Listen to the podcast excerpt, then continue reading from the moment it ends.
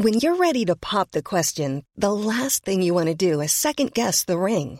At Bluenile.com, you can design a one of a kind ring with the ease and convenience of shopping online. Choose your diamond and setting. When you find the one, you'll get it delivered right to your door. Go to Bluenile.com and use promo code LISTEN to get $50 off your purchase of $500 or more. That's code LISTEN at Bluenile.com for $50 off your purchase. Bluenile.com code LISTEN.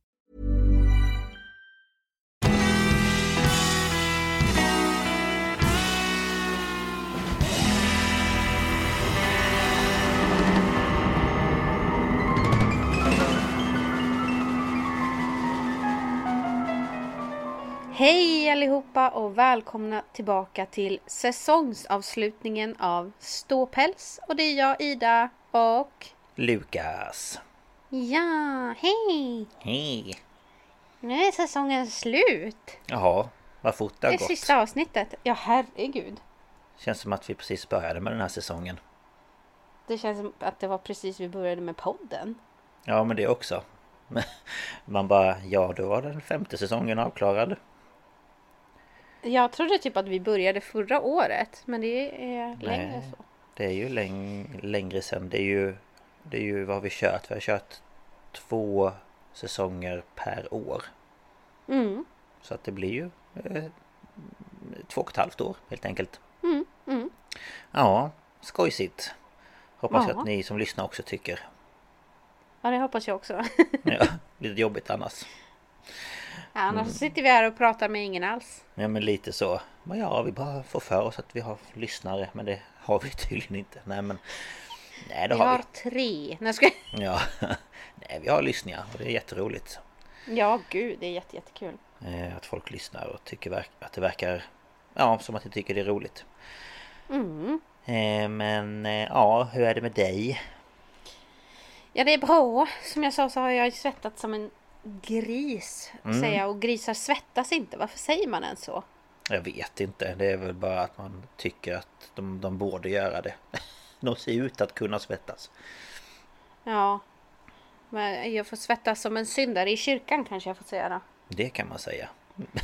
Eh, Men eh, annars så är det ju bra. Mm. Det, är det är ju varmt nu och så blev det lite manual labor och då blir man Mm. ännu varmare. Ja, man blir ju det. Med minsta lilla ansträngning så börjar det rinna lite längs ryggen. Nej men, det är så. Det rinner överallt. Det är bara fritt fall. Ja, men typ. Hur är det med dig då? Jo, det är... eh, Det är väl bra. Jag sa det att jag är trött. eh, Men eh, jag är ledig imorgon. Så jag sa det att jag har liksom gått på helg. På en torsdag. Så att... eh, Ja, men jag är trött. Men eh, i övrigt så mår jag bra. Tycker jag. Eh, skönt. Ja, faktiskt. Har ni Eh, haft eh, någon slags sommaravslutning eller så sommarfest med barnen ändå? Eh, ja, det hade vi igår. Ehm, Vi sjöng lite tillsammans. Eh, lite så här sommarsånger. Och sen delade vi upp oss eh, på de olika gårdarna. Och eh, så uppmärksammade vi då de som ska gå vidare till skolan genom att de fick liksom ett litet collage med bilder över tiden de har varit hos oss. Och sen fick de en ros och så tog vi ett kort på varje barn som jag skrev ut och fixade så alla fick idag. Ehm, och lite sånt där. Ehm, Det låter jättemysigt. ja, lite, lite enkelt så. Vi hade inga föräldrar för att ehm, Både för att vi liksom har blivit vana vid att inte ha några föräldrar och sen att vi märker att vissa barn klarar inte av när det är för mycket folk. Ehm, och om man då tänker att vi har eh, 40 barn och så kanske de flesta har två vårdnadshavare och så kanske mormor ska komma och så kanske farfar kommer och så kanske den kommer. Då blir det ju lätt ett x antal hundra personer liksom. Mm, mm. Eh, Så att vi kände att eh, vi får eh, utvärdera det tills nästa år men det här året körde vi utan några föräldrar eller vårdnadshavare. Mm, mm. Mm. Att Ja, ja, men jag tror barnen tycker det är roligt ändå. Ja, de tycker det är roligt att kompisarna får liksom så här, se att Ja. de blir uppmärksammade. Och igår så var det ett barn som gick fram till ett av de här barnen som då ska sluta och bara sa namnet och sen bara Jag kommer sakna dig jättemycket. Åh. Man bara ja. Det Har de kommer vi- tur kanske de hamnar på samma skola sen. Ja det vet man ju aldrig. De flesta går ju till ungefär samma skola från Mm. eh, oss. Så att eh, det gör de säkert. Ja, ja. ja, det är ju sommarlov i luften kan man Mm. säga. Det är ju det med skolavslutningar och studenten som har varit för de flesta Mm. och sådär. Läs, läste de eh, gymnasiet här i min hemkommun? Nej, vadå? Nej men det var så här att eh, studenterna på Högbergsskolan i Tierp eh, De blev ju bjudna på mat På ja, förmiddagen just ja, ja, ja, ja, ja. Nu. Och det var kyckling som inte var klar Så 30 stycken av studenterna blev matförgiftade Men Alltså! alltså. Och, det var, och alla är såhär Åh ni säger att ni är matförgiftade men ni var bakis Man bara, nej alltså det var helnyktra människor som också blev dåliga så att eh, Ja, ja, ja. Nej men gud, usch. Och så på en student också. också. Mm. Nej, inte roligt. Nej, Ja men eh, att de har tyvärr så kan det ju hända att det är o, alltså, inte färdigt men det är ju eh, Ja, jag vet Mm. Det är inte. ganska sällsynt ändå tycker jag Jo, jag tänkte precis säga det att det är inte jätteofta som det serveras o, alltså ofärdig kyckling men ja. Ja det händer men det är deras minne och sen ja. Som jag sa till dig så hade ju niorna på min, min gamla skola vårbal i måndags och imorgon slutar de. Mm. Så mina två av mina syskonbarn slutar ju skolan imorgon. Och eh, två av mina syskonbarn var antingen igår eller idag som de gick på sommarlov. Mm. Ja, Så det är, ju, att eh, det är ju den tiden. ja precis. Verkligen. Man, kan, man får inte riktigt den, alltså jag kan sakna att ha den där äh, avslutningen för att det är liksom, man får inte riktigt samma, man får aldrig riktigt julkänsla längre och man får Nej. aldrig riktigt sån här sommarkänsla. Nej, nej Som verkligen vuxen. inte.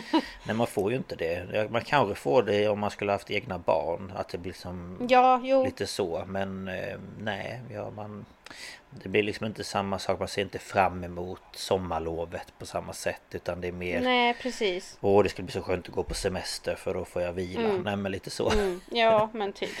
Eh, så att, eh, ja, det är lite, lite annorlunda. Ja, Ja, men eh, grattis till alla som får ja, ta studenten, sluta nian, slutar Mm.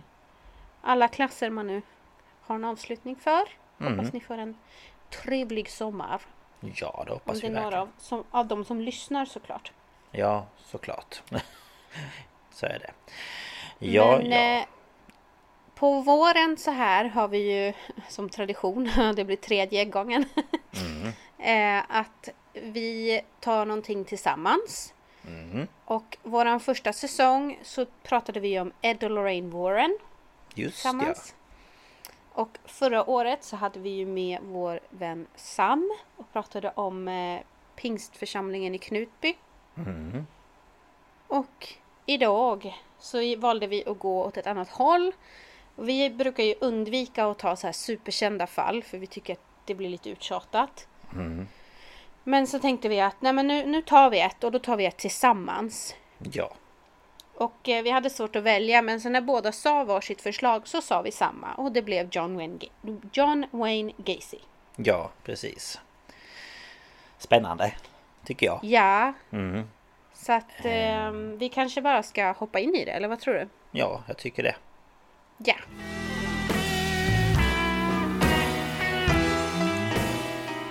Ja, och eh, innan vi börjar, det här är ju en, en seriemördare eh, som uppenbarligen då har dödat människor. Så det är ju triggervarning på, på våld och mord och allt sånt. Så att eh, annars får vi höras nästa säsong. Men eh, ja, Ja, det är lite sexuellt, alltså våld och ehm, lite så.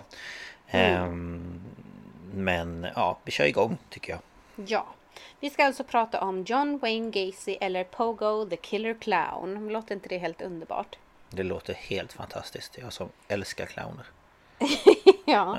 Eh, och jag tänkte jag drar alla våra källor nu så har vi det gjort. Mm. Och Eh, källorna, vi har några hemsidor som är criminalmindsfandom.com, biography.com, imdb.com, världenshistoria.se, crimemuseum.com, britannica.com, bustle.com, bartleby.com eh, och där var det en artikel som hette A Biography of John Stanley Gacy, Engineer and World War World va? World War One. Wow. det är för många wow, wow, wow. Veteran och sen thefamouspeople.com, Wikipedia. Ja. Och sen så har vi varit på Youtube och kollat på Emma Kennys kanal som Lukas har använt förut och då John Wayne Gacy The Killer Clown och jag tror att den var från förra året, alltså 2021.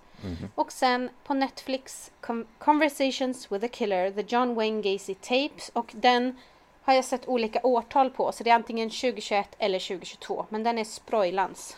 Sproilans ny. Ja. Oj. Ja. Jag vet inte. det var något nytt. Japp. Ja. Okej. Nu blir det seriöst. Lukas. Japp, nu är vi seriösa. Ja, men eh, jag tänkte vi börjar lite med hans, eh, ja, hans liv. Hur han växte upp och så. Och John Wayne Gacy föddes den 17 mars 1942 i Chicago, Illinois i USA. Så det är ju mot, en bit upp mot eh, Kanadagränsen, inte så jättelångt ifrån där om ni ville ha en liten eh, sån. Men nu kan jag inte sluta tänka på, på vad blir det för mord så pratar de om Illinois. Och då säger de att det låter som ett litet barn som säger Elinor. Ja, just ja. Illinois. Illinois. Illinois. Ja, nu kan jag inte sluta tänka på det. Men i alla fall. Mm. Chicago, Illinois. The Windy City. Yes. tror jag. Mm. Och han föddes i, in i en så kallad blue collar familj och de har ju så här blue collar och white collar. Och blue collar är en klassisk arbetarfamilj. White collar är sådana som mera jobbar på kontor eller liksom så. Mm, lite. Men jag antar att det här blue collar kommer ifrån typ sådana här um, jobgoveraller. Det kan det nog göra ja. De, de är oftast blå. Om du säger typ mekaniker och... Ja, ja men Eh, precis. Fabriksarbetare. Mm. Sånt där. Eh, och pappa John, han var ju då en eh, första världskriget veteran. Och han arbetade som bilmekaniker. Och eh, mamma Elaine var farmaceut. Inte, inte dåligt. Inte dåligt, inte dåligt. John, John, John var deras enda son. Och han föddes med ett medfött hjärtfel och hans hjärta var då för stort. Och det här gjorde att han inte kunde leka som andra barn. Det här påverkade också hans fysik. Så han var både överviktig och okoordinerad. Mm. Så att eh, det var inte så, så lätt som liten. Nej. Eh, han fick under sin barndom ofta se John Senior misshandla mamma Elaine. Ibland så illa så tandkronor föll av. Herre min. Låter Mm. trevligt. Eh, och John Senior ska också ha varit alkoholist. Och det här tror man ju då stammar från militärtjänstgöringen i första världskriget. Alltså antagligen hade han ju någon slags PTSD eller så. Ja, det är ju väldigt vanligt. Ja. Ehm, och när John var fyra mindes han att hans pappa misshandlade honom för första gången. Och det var för att han lekte... Alltså det, översättningen är, som jag har skrivit är mamma, pappa, barn. För playing house, det är typ mamma, pappa, barn. Ja, okej. ja. Eh, alltså man leker ju, nu kanske man inte säger så, men det är den leken i alla fall. Familjelekar liksom. Ja. Ja, Han lekte det med en flicka i området som hade en funktionsvariation. Och ehm, det tyckte inte pappan, han tyckte inte att han skulle leka med henne. Jag vet inte om det var för hennes skull eller för att det var för att hon hade en funktionsvariation. Det framgår inte. Eh, nej, eller om det, det både var det att hon var flicka och att hon hade en funktionsvariation kanske. Det kan ha varit flera saker ja. Ja. Eh, han mindes också att hans pappa slog honom för att han hade lekt med bildelar.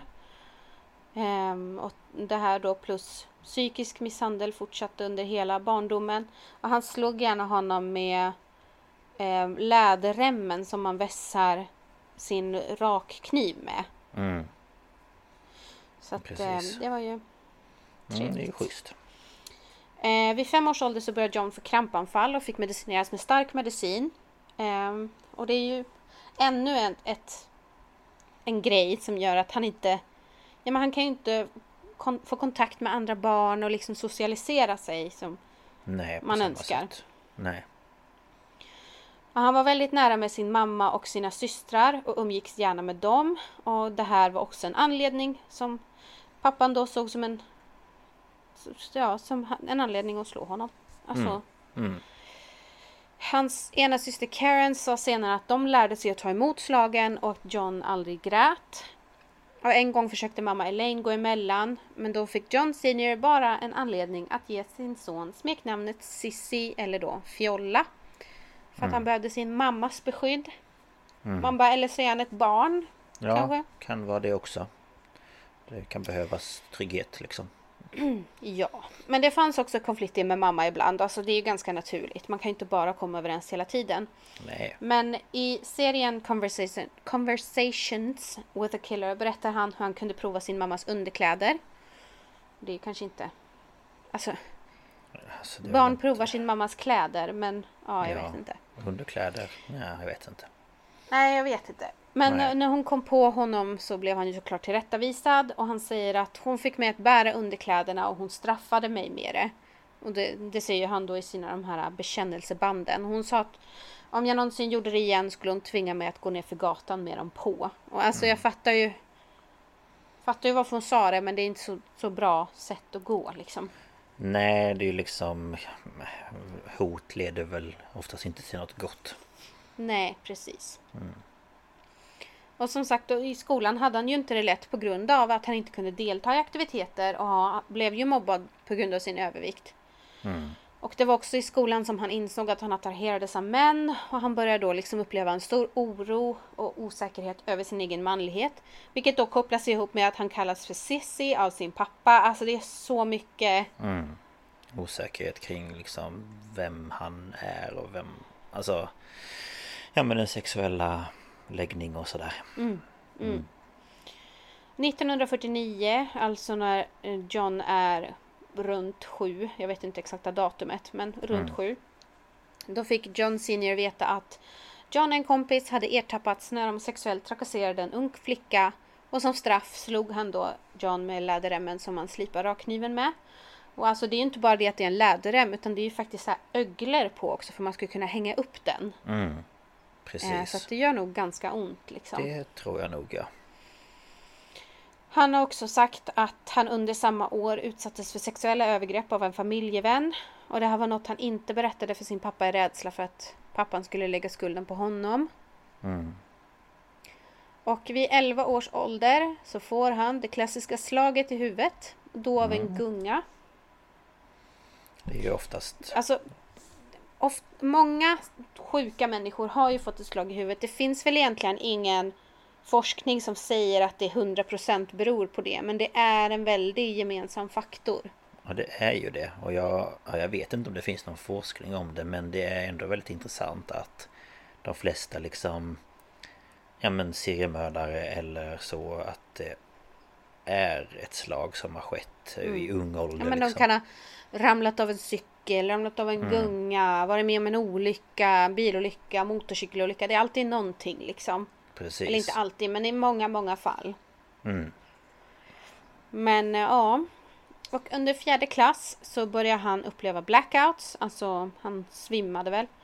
Och eh, de här fortsatte under de kommande fem åren tills läkarna hittade en propp i hjärnan och han medicinerades då för det.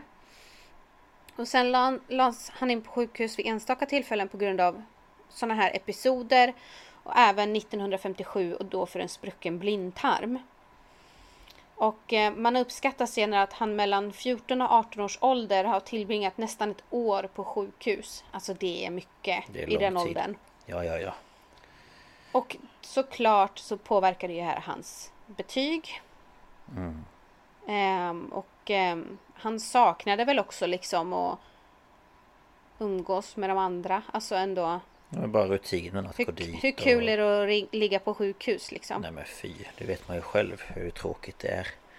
Ja, och då har man inte varit så mycket liksom. Nej nej nej, man har väl varit max någon dag eller två. Mm. Mm, nej. Ehm, men hans pappa han misstänkte ju att det här var ett försök att få sympati, alltså typ Münchhausen. Eh, och att han bara ville ha uppmärksamhet och han anklagade öppet sin son för att ha förfalskat sitt tillstånd när han låg på sjukhus. Men hans mamma, systrar och hans nära vänner de tvivlade ju aldrig på hans sjukdom. Men hans medicinska tillstånd diagnostiserades aldrig definitivt. Nej. Så man vet inte vad exakt han led av och liksom så. Nej men precis. Så det kan ju vara lite att han var sjuk och lite att han kanske bara ville ja, få lite uppmärksamhet. Jag menar, det är inte så konstigt om han har det tufft hemma och vill jag bli Nej, omhändertagen. Nej men precis, få någon liksom eh, men uppmärksamhet, tryggheten i att det finns någon där som ser mig och ja, hela den biten. Mm, mm, mm. Eh, ja, eh, men eh, år 1960 efter att ha gått på fyra olika high schools så hoppade han av innan han då hade gått klart sista året. Och han flyttade då västerut eh, till Las Vegas och då var han 18 år gammal. Mm. Det är inte gammalt alltså. Nej, verkligen inte. Det är långt ifrån Chicago till Las Vegas. Ja, ja, ja, ja. Det är ju typ hela USA nästan. Mm, mm. Ehm, och när han då hade gjort slut på sina pengar han hade så ljög han om sin ålder för att då få jobb som ambulansförare. Men minimiåldern för att kunna bli det var då 21 år. Och när då arbetsgivaren fick veta detta så fick han sluta som chaufför men erbjöds istället ett jobb som bårhusbiträde. Där han då skulle flytta kroppar och material från sjukhuset till eh, den här begravningsbyrån. Mm.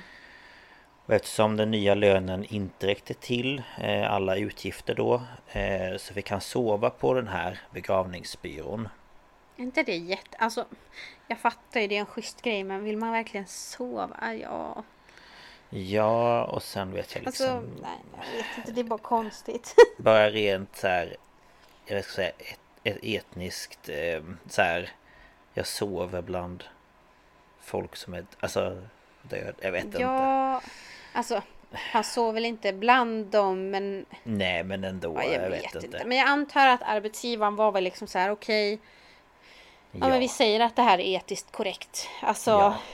Ja men Ja. Det, de ville väl vara snälla också kan jag tänka mig. Ja, att, men ja, jag fattar det. Du får väl sova här liksom, det gör inget. ja. Eh, men det här ska ju då senare visa sig vara en dum idé. Mm. För då på kvällarna när de andra gått hem så drog han då ut britsar och tittade på kropparna. Och han pratade med dem och klädde av dem. Och så vek han deras kläder prydligt och la dem då bredvid dem. Mm. Och det här pågick tills direktören för begravningsbyrån då fattade misstankar och ringde då polisen en dag. Och även om Gacy inte identifierades som den skyldige så började han då spara pengar för en hemresa tillbaka till Chicago och slutade tre månader senare. Mm. Och eh, Gacy erkände senare att han då en kväll medan han var ensam hade klättrat ner i en kista till en avliden tonårspojke. Och där i så hade han då omfamnat och smekt kroppen innan han då upplevde en känsla av chock. Alltså att han blev chockad över att han hade gjort detta. Mm, mm. Eh, och detta fick då Gacy att ringa sin mamma nästa dag och frågade då om hans eh, far eller, ja, skulle tillåta honom att återvända hem. Eh, och det gick han då med på. Ja, alltså jag förstår att han, han själv hamnar i chock för man bara, men vad håller du på med? Ja, va, va, varför ska du ner där och klättra Ja, men och alltså- kleta av dig? Jag vet inte, nekrofili är en grej som man bara, men nej. Ja men det... Man bara men... Det är liksom en... Det är en... han- Den kan inte göra någonting. Den kan inte, Men liksom, det, det är ett lik, de är kalla, det är inget Ja. liv, det är liksom Nej jag fattar inte. Nej det är helt galet. Det måste ju vara någon otrolig att han upplever någon slags otrolig ensamhet och bara något behov av närhet. Men det är ju ändå, det är så skevt. Mm. Ja, ja, ja, visst är det det. Men ja, eh, utan då att återvända till gymnasiet så skrev han in sig på och tog examen från North, Northwestern Business College år 1963. Mm. Eh, och efter det, eh, alltså efter examen då så eh, fick han en chefspraktikanttjänst hos Nunn Bush Shoe Company. Mm. Eh, och år 1964 så flyttade Gacy till Springfield, Illinois för att arbeta som säljare. Och eh, de befordrade honom så småningom till chef för hans avdelning. Mm. Och där träffade han Marilyn Myers som också arbetade där. Och eh, de förlovade sig samma år. Mm. Och under tiden som de då dejtade så anslöt sig Gacy till det lokala Jaycees. Säger man så? Ja. Eh, och det är då United State, eh, States Junior Chamber. Eh, alltså en ledarskapsutbildning och medborgerlig organisation för människor mellan 18 och 40 år. Ja, så de påminner väl lite, alltså inte riktigt som scouter, men de gjorde väl mycket välgörande arbeten. Arbete. Alltså de, de gjorde lite grejer. allt möjligt liksom. Mm. Hjälpte till att fixa i parker och hej och hå. Mm. Ja men precis, ordnade lite Mm. ja, saker. Eh, och de arbetade han då för väldigt mycket. Mm. Eh, och eh, han utnämndes till Keyman eh, inom då det här i april 1964. Mm.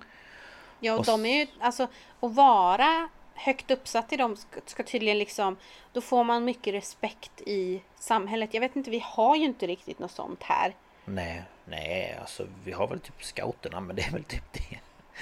Ja, Alltså, men det är ju inte så att du är... eh, För i USA kan det liksom vara att du liksom... eh, Vad ska man säga? En borgmästarens högra arm för att du har jobbat inom något sånt här liksom tidigare Mm. eller ja... mm, Eh, jag vet inte, vi har ju inte alls det så på samma sätt. nej. Eh, Men eh, samma år i varje fall, alltså 1964 Så hade Gacy sin andra homosexuella upplevelse Och enligt Gacy ska det vara efter att en av hans kollegor i Springfield eh, Alltså de här Jaycees då hade bjudit honom eh, med drinkar Och bjöd in honom eh, att tillbringa kvällen i sin soffa Som han då gick med på och där ska då kollegan utfört oralsex på honom medan då eh, Gacy var berusad. Mm, och år 1965 så hade då Gacy stigit till positionen som vicepresident för Springfield Jaycees. mm. Och samma ur, och ur, samma år utsågs han till den tredje mest framstående Jayceen i delstaten Illinois. Mm. Ja, alltså det, är ju, då blir man, blir man ju automatiskt en, ganska liksom så här, alla vet vem man är och man är liksom så här högt Mm. ansedd. Ja, man blir liksom... ehm, Men där är ju han, han hjälper ju alla, han är ju vicepresident i Jaycees och Mm. massa så. Mm, precis. En eh, man med ansiktet utåt så att säga. Mm, mm, Eh, och efter sex månaders uppvaktning då så gifte han sig med Marilyn i september år 1964. Och Marilyns eh, pappa köpte därefter tre restauranger i Kentucky Fried Chicken, alltså KFC, mm. i Waterloo, Iowa.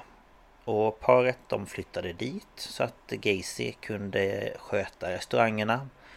Med förutsättningen då att de skulle flytta in i Marilyns föräldrars tidigare hem som hade utrymts åt paret då. Mm. Väldigt generöst måste jag ändå säga. Här får ni ett hem och du får jobb och Ja, ja, ja, verkligen. Så att det var ju väldigt schysst. ja, det tycker jag ju. Eh, ja, och det här erbjudandet det var väldigt lukrativt. Eh, för Gacy skulle få 15 000 eh, amerikanska dollar per år. Vilket då i år, alltså 2022, eh, motsvarar cirka 134 550 amerikanska dollar. Ja, alltså det är ju över en miljon kronor om året. Det är en jävla årslön. Ja, ja, ja, herre min ge, det är helt galet. Det är galet. Ja, och förutom det då så skulle han ju då även få en del av restaurangens vinster. Så det var ju mycket pengar det hade att, alltså hade att göra med. Ja, herregud. Ja, och efter det obligatoriska slutförandet av management eh, av en managementkurs då som eh, Gacy hade gått eh, igenom så eh, flyttade Gacy då till Wa- Waterloo med sin fru och där öppnade han en citat klubb i sin källare där han då anst- där hans anställda då kunde dricka alkohol och spela biljard. Mm. Och även om Gacy då anställde tonåringar av båda könen på sina restauranger eh, så umgicks han bara med de unga männen. Ja, så tjejerna kanske hade vett på att inte gå dit. Ja, eh, precis. Sen siktade han väl in sig på killarna också kan jag tänka. ja, såklart. Ehm, och Gacy gav många av dem alkohol innan han då försökte göra sexuella närmanden. Om de då avvisade honom så eh, kunde han då hävda att han ehm, Ja men att hans framsteg då liksom helt enkelt var ett eh, skämt eller att det var ett test av den här personens moral eller liknande. Ja, Men det är som att jag skulle stöta på dig och du bara ursäkta vad gör du? Då skulle jag bara jag bara skojar. Jag skulle Ja. bara testa om du var med. Ja men lite så. Jag ville se om du också kände samma sak eller liksom. Ja. Mm. Ehm, och i februari 1966 så födde Marilyn en son. Eh, och sen 1967 så födde hon en dotter. Och det var ju då barn till Gacy. Alltså det är Ehm, nära mellan ungarna. Ja men verkligen. Då måste jag blivit gravid så fort hon födde den första liksom. Ja men nästan. Ja. Eh, och Gacy beskrev senare att den här perioden av hans liv eh, var perfekt. Eh, och han hade då äntligen fått sitt, sin fars godkännande. Mm. Och när hans föräldrar gjorde ett familjebesök i juli 1966 så bad då hans pappa privat om ursäkt för den här fysiska och känslomässiga övergreppen som han då hade tillfogat sin son under hans ja, barndom och eh, tonårstid. Mm. Eh, och då ska han då ha glatt sagt att eh, citat Jag hade fel om dig min son När han då skakade Gacys hand För att han då hade Ja så. gift sig med en eh, kvinna Han hade fått barn och han var liksom inte Mm. den här sissy eh, Nej men han visade att han var mannen. en man. Ja, han var liksom inte en, en, vad heter det? Ja men en man utan eh, pondus liksom. Mm, mm. Mm. Ja och alltså det var väl fint på sätt och vis att pappan bad om ursäkt men just att det hängde på Det var inte så här jag gjorde fel utan Nej du var ingen fjolla. Nej, precis. Alltså- Bara, jag, jag, jag hade nog eh, inte det på känn men eh, hade nog Nej, men fel av dig ändå. Men, men det betyder ju mycket för Gacy ändå. Ja, ja, ja, såklart. Det är väl liksom det väl han har Det var ju det han liksom lite hade försökt eh, fiska efter liksom sin pappas liksom uppmärksamhet. Och nu fick han ju den. Mm. Mm. Mm. Ja, helt sjukt. Men, Mm. mm. Mm. Men då i Waterloo så gick Gacy med i det lokala, eh, den lokala JC-avdelningen. Eh, och han erbjöd eh, liksom regelbundet eh, fler och fler timmar till JC-organisationen utöver de 12 till 14 timmars arbetsdagarna han hade på de här tre KFC-restaurangerna. Så det blir så här, hur, hur mycket ska du jobba egentligen? Ska inte du vara hemma någonting alls? Ja, men lite så. Men bara hur hinner du ens? ja men typ. Ja. Och på mötena då med de här JCs så tillhandahöll han ofta då Kentucky Fried Chicken. Eh, och insisterade på att bli kallad överste. Och det här måste vi nästan förklara. För att den här, om ni, om, ni, om ni har sett Kentucky Fried Chicken så är det ju oftast en gubbe med glasögon och muscha. Ja, Och han kallas ju för Colonel, alltså översten. precis. Så han ville bli kallad för det då. Eh, Ja. vilket vissa var ju så här, okej, kul kille. Jätteskoj. Gud vad kul du är. Ja, så verkligen. rolig. Ja. Men ja. Mm. Han och andra Waterloo Jaycees var också eh, djupt involverade i eh, hustrubyte. Alltså, Känns som Ja, men- ja fast jag vet inte. De kunde bara, jag vill ligga med din fru. Ja men gör det du. Ja, det är okej. Hon är, hon är bra hon. Ja herregud. Men det var inte bara det utan det var ju prostitution, pornografi och droganvändning. Mhm. Så de ser så bra ut på ytan de här. Ja, Men, ja, eh, ja. Mm, Det är väl ofta så med högt Alltså människor som är både högt i samhället men även anser sig vara högt Att de Mm. oftast så är det lite fuffens med droger och annat smått och gott mm, mm. Mm.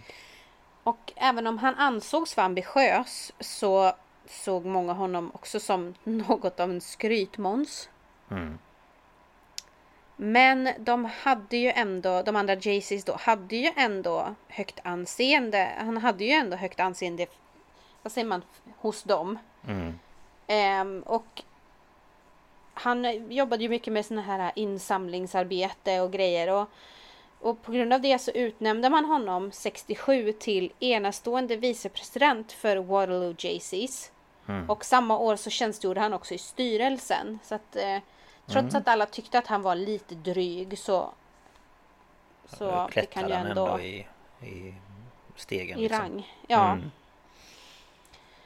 Men eh, nu kommer ju ett litet hack i det här då. För att i augusti 67 så misshandlar Gacy den 15-årige Donald Voorhees. Känner du igen det namnet förresten?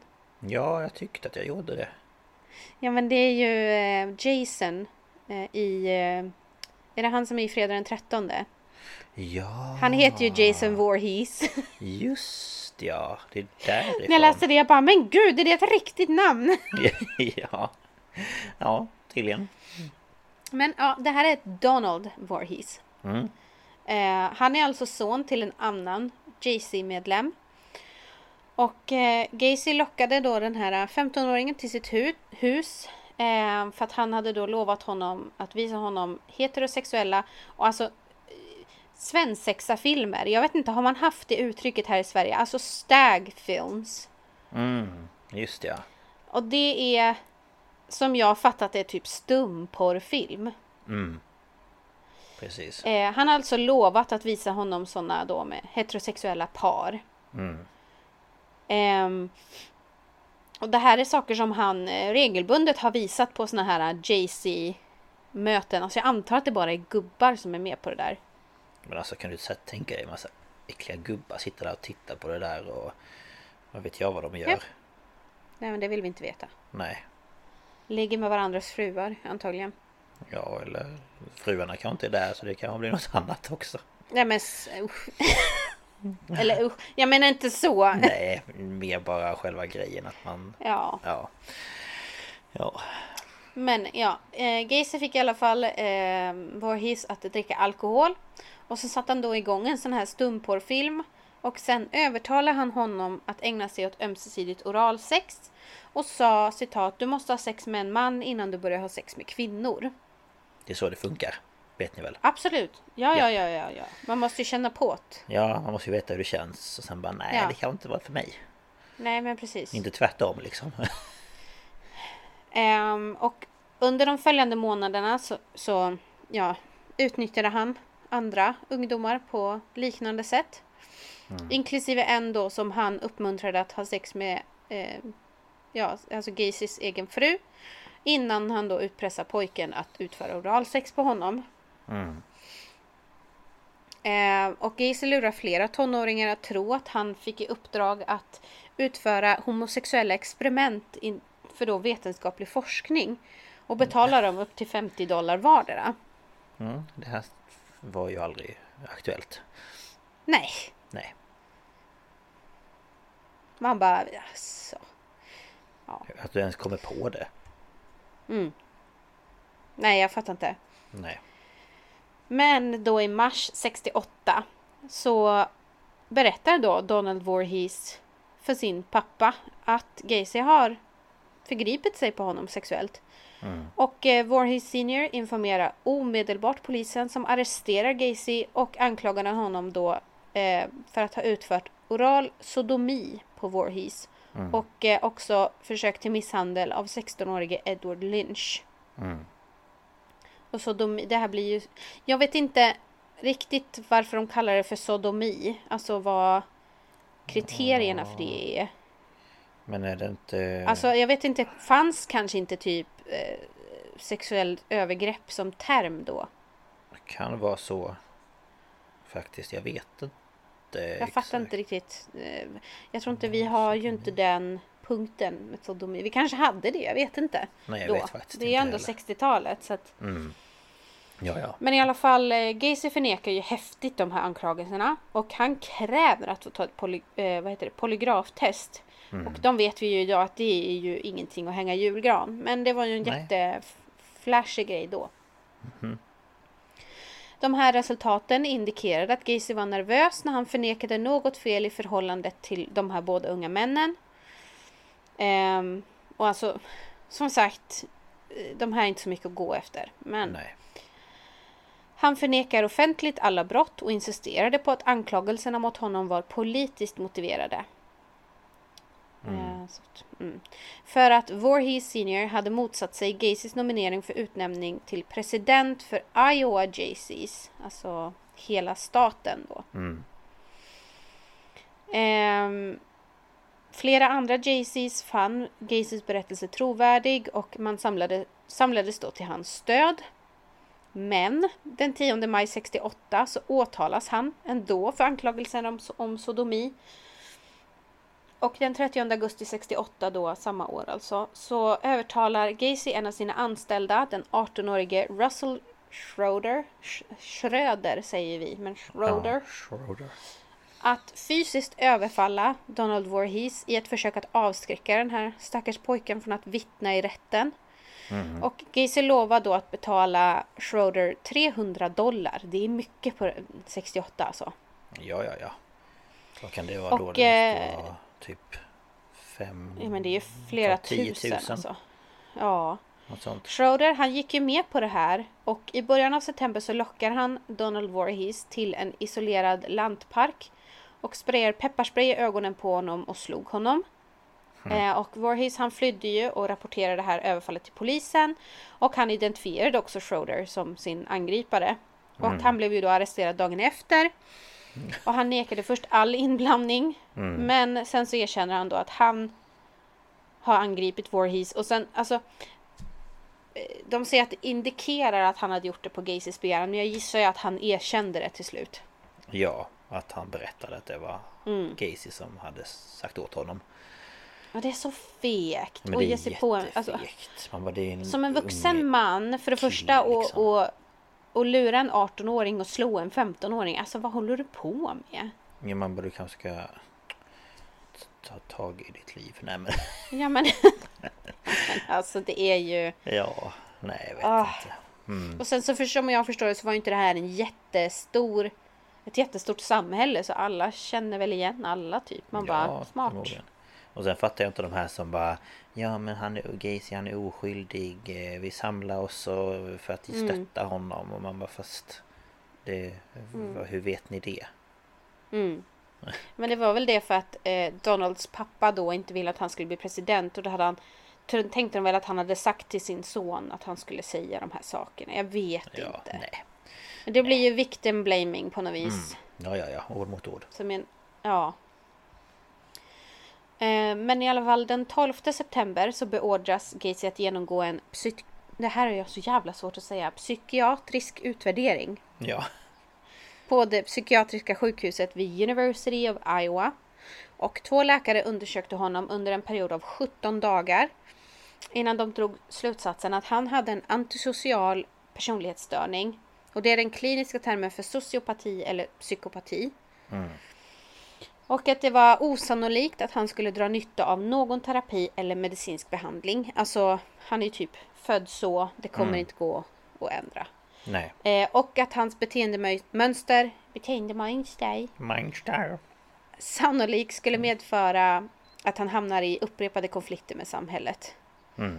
Ehm, och de drog också slutsatsen att han var mentalt kompetent att ställas inför rätta. Mm. Eh, så nu har han ju inte så mycket att, att eh, skydda sig med. Nej. Så till slut så erkänner han sig skyldig till sodomi den 7 november 1968 och den 3 december samma år så döms han till 10 års fängelse på Anna Mosa State Penitentiary.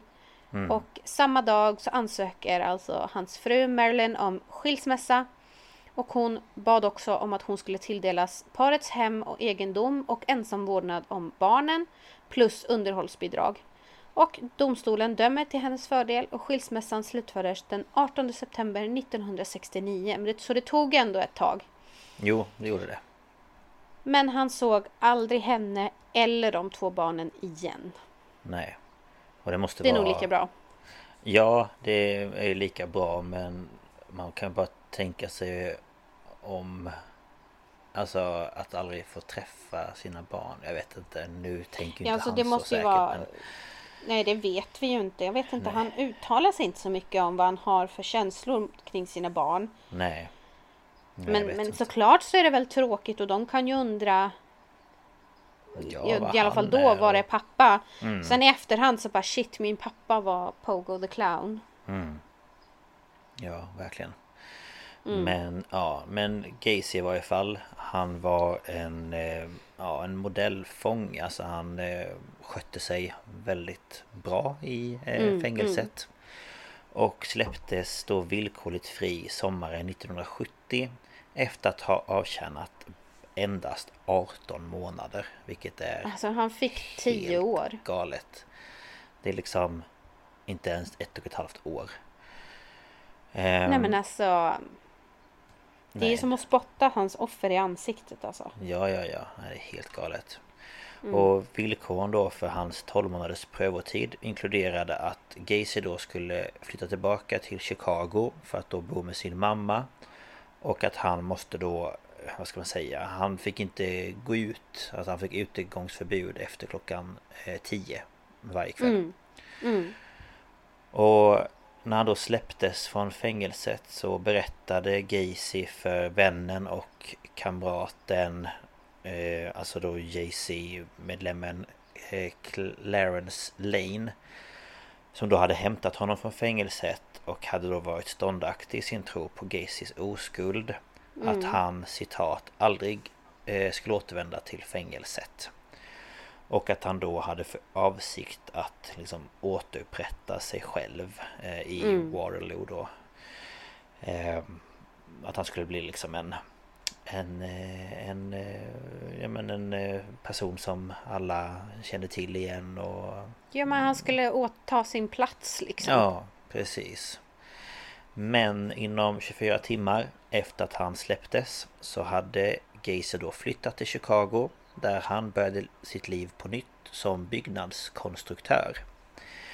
Och Gacy blev populär bland sina nya grannar och sina nya- kollegor.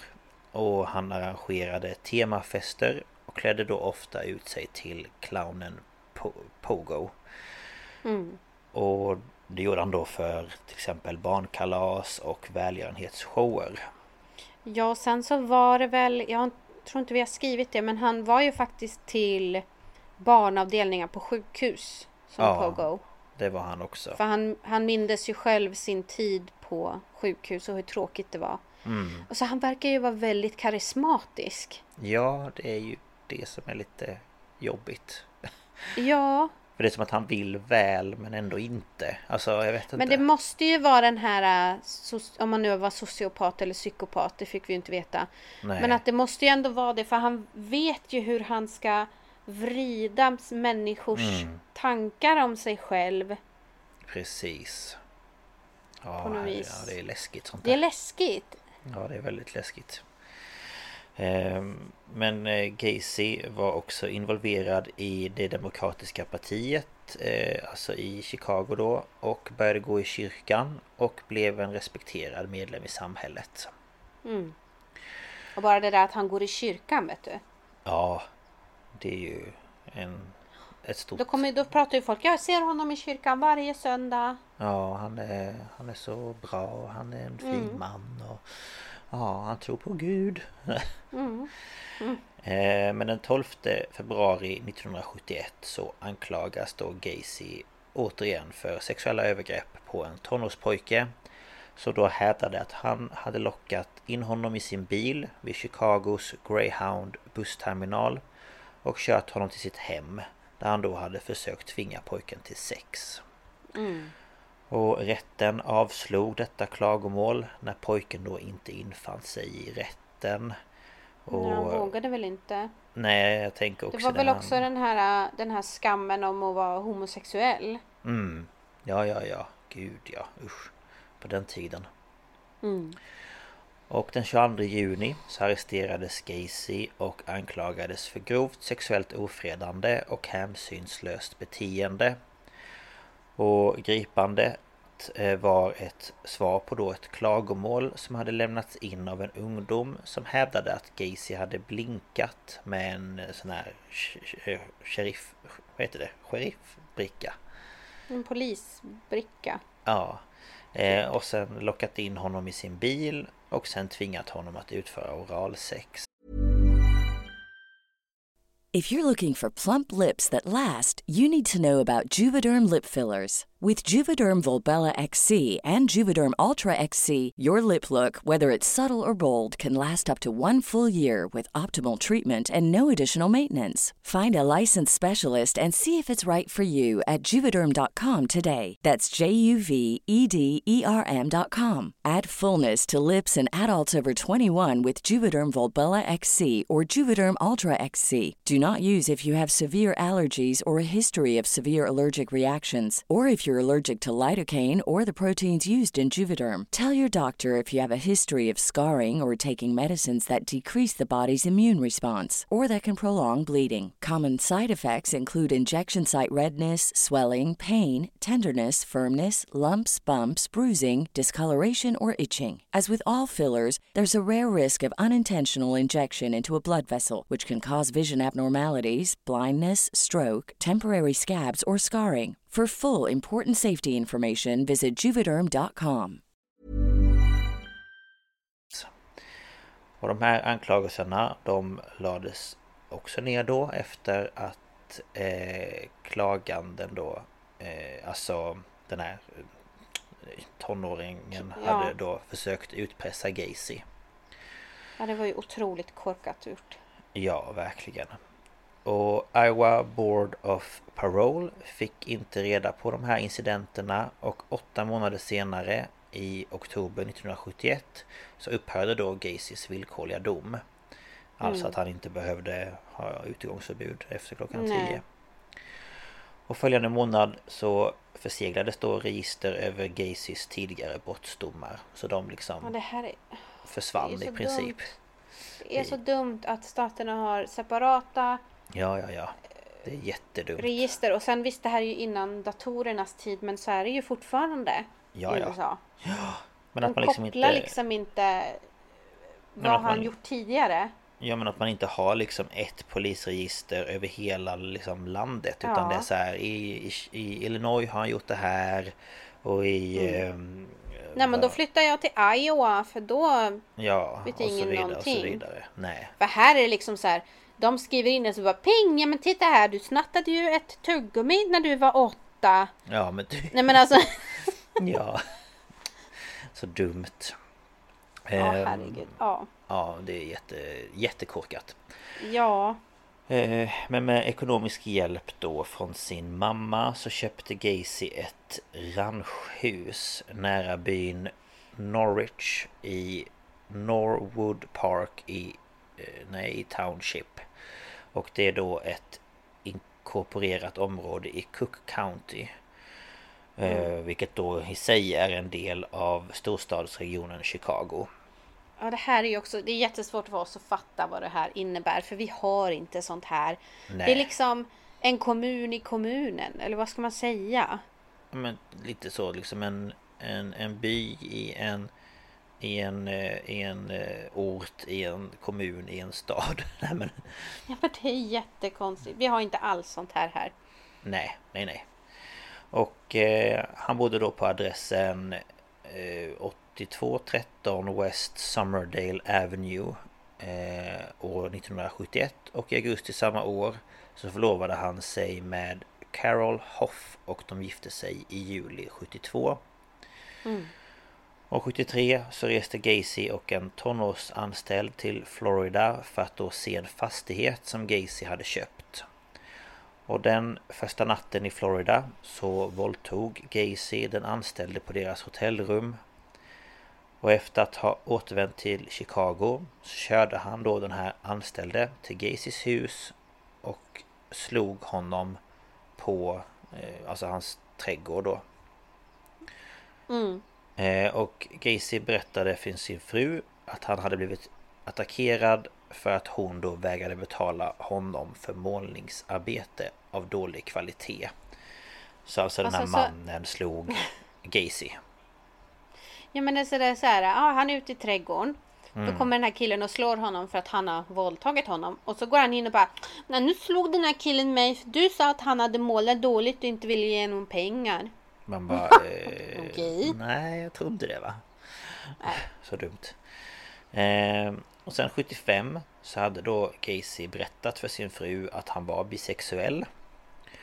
Och efter att paret hade sex på mors dag det året så informerade han henne om att detta skulle vara citat sista gången de någonsin skulle ha sex.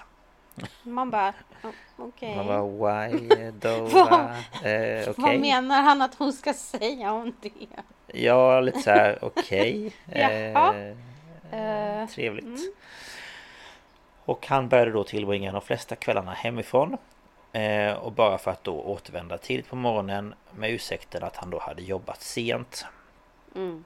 Eh, och Carol observerade att Gacy tog in tonårspojkar i sitt garage under de tidiga timmarna.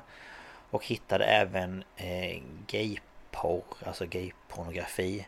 Mm, mm. Och mäns plånböcker och identifiering då inne i huset. Mm. Och när hon konfronterade Gacy om vem de här eh, föremålen tillhörde så sa han då a- argt till henne att det inte var hennes sak. Nej nej. Det är bara det att hon hittar andra mäns plånböcker och ID-kort i sitt hus och bara ursäkta. Ja, Vem ser det här?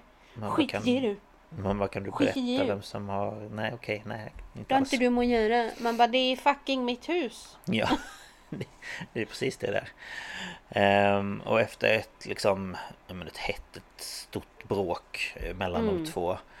ehm, när Carol då hade misslyckats med att, vad ska man säga, ehm, balansera ett checkhäfte. Alltså, menar alltså hon Att, fick eh, inte in inkomst och utgift att gå ihop. nej precis.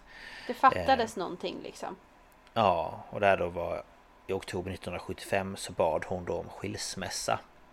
Ja det var liksom antagligen droppen som fick Ja. bägaren att rinna över då. Ja men lite så. Och han gick med då på eh, det. Eh, alltså vad frun då ville. Även om hon då med ömsesidigt samtycke fortsatte att bo i West Summerdale-huset till februari 1976. Eh, och eh, då eh, flyttade hon och hennes döttrar till sin egen lägenhet. Mm. Och en månad senare den 2 mars så slutfördes då eh, deras eh, skilsmässa. Mm. Och i maj 1973, nej 75 menar jag, så anställde Gacy 15-årige Anthony Antonucci. eh, Ja, tror jag man jag säger. tror att det är så man säger. Ja. Eh, Och två månader senare så åkte han till Antonuccis hem i vetskap då om att den här unga killen hade skadat sin fot i en olycka dagen innan. Och de två drack då en flaska vin och såg sedan en eh, heterosexuell stumporrfilm som och efter det så eller under tiden som det hände så brottade Gacy ner Antonucci till golvet och band hans händer bakom ryggen.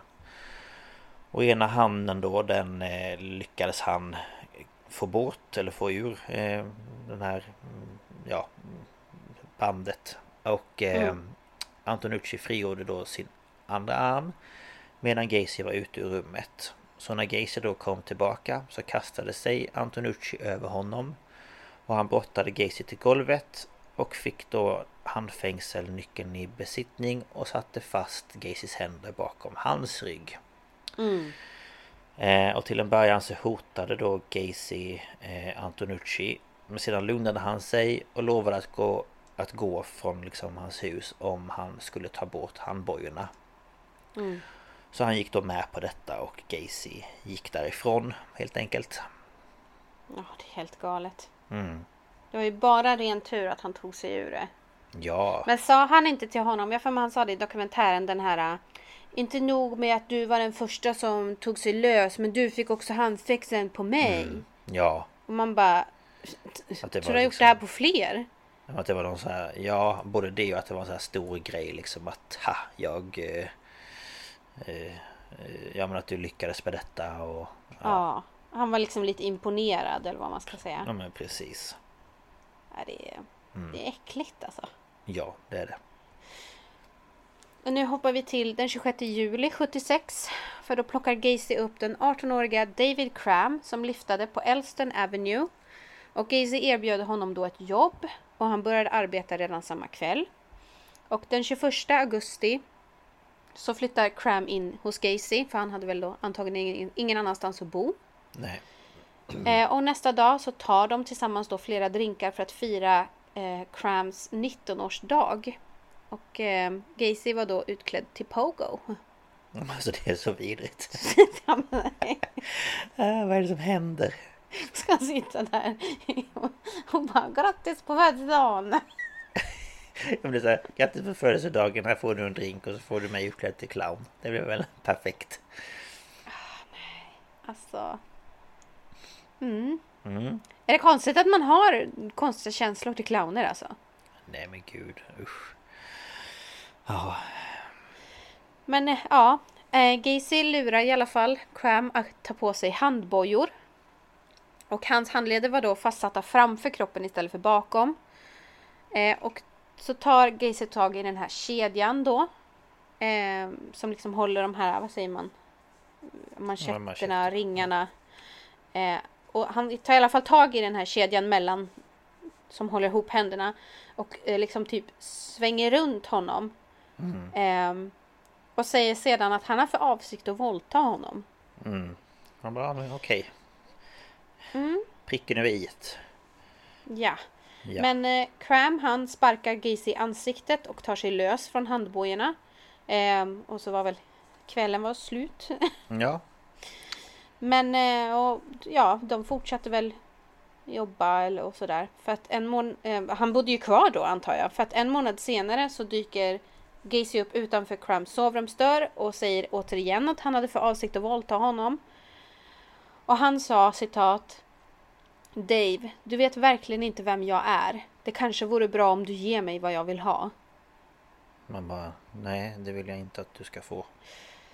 Eh, han gjorde motstånd mot Gacy eh, och eh, Gacy lämnade till slut sovrummet och sa citat Du är inte kul. du är inte alls rolig. Nej, det, det, det är jag inte. Nej. Men du ska inte få röra på det mig. Det är helt okej. Ja, verkligen. Ah, fy. Men det här var liksom droppen då. För nu slutar han jobba för Gacy. Mm. Och flyttar ut. Mm. Men kort efter att han har flyttat ut så flyttar en annan anställd in och det här är 18-årige Michael Rossi. Och Rossi han hade jobbat för Gacy sedan maj 76 och bodde med Gacy fram till april 77.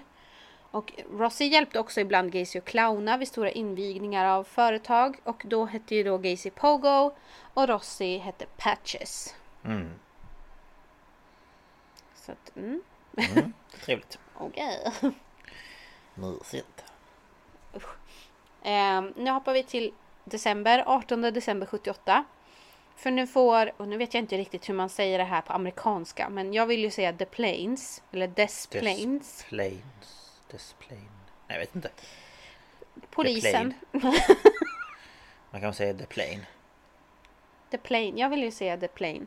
Ja. Men eh, i alla fall polisen då, de får in en anmälan om en försvunnen 15-åring. Och det här är Robert Peast.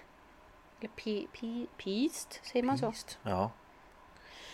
Robert har haft ett kvällsjobb eh, på Nisson-apoteket. Eh, då i Chicago-förstaden. Eh, förstaden, säger man? För, förorten? Förstad? Ja, om det, Chi- om det är en Chicago. stad. För, Det, det är i ja. alla fall en stad nära Chicago, Chicago. som heter då The Plain eller Des Plains. Jag vet inte hur man säger. Ja. Och han blir då hämtad av sin mamma varje kväll när han slutar klockan nio. Och Elisabeth hon kör dit som vanligt då den här kvällen. Eh, och hon är på väg in i apoteket och då möter hon sin son och han ber henne vänta en stund. Han ska bara gå ut och prata om eh, gå ut, gå in och prata om ett semesterjobb med ägaren till en byggfirma. Mm. Ehm, och Elisabeth hon väntar i 20 minuter och när han inte kommer tillbaka så går hon ut för att leta efter honom men han är puttisväck. Mm. Och hon blir ju orolig men hon kör hem och så ringer hon till en av apotekets ägare som heter Phil Torf. Och han då berättar att de samma dag mycket riktigt haft besök av ägaren till en byggfirma som ska göra ett jobb hos dem. Och ägaren, John Gacy, hade sagt att han kunde erbjuda semesterjobb åt unga gymnasiepojkar. Såklart. Och eh, den apotekaren han lovar att ringa Gacy och fråga om han hade sett Robert. Men han får inte tag på honom i telefon. Och efter ett par timmar så bestämmer sig Roberts föräldrar att nu måste vi ringa polisen. Mm. Och chefen för stationens kriminalavdelning, Cozen Zack, tror jag de sa Mm. i Ja. dokumentären. Han ber en av sina män som heter Jim Pickle att kolla upp Gacy i brottsregistret.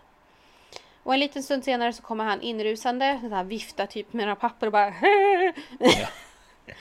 Titta, För titta. det första arket är ett utdrag ur brottsregistret. Och det visar att Gacy år 1968 blivit dömd till 10 års fängelse för sodomi i Iowa. Men då att han fri, frigavs efter bara två år. Men för att få veta mer så måste de så måste Chicago-polisen eh, kontakta sina kollegor i Iowa som har jobbat med fallet. Och ja, det blir ju massa så här fram och tillbaka. Men de får då till svar att Gacy har försökt våldta en 15-åring.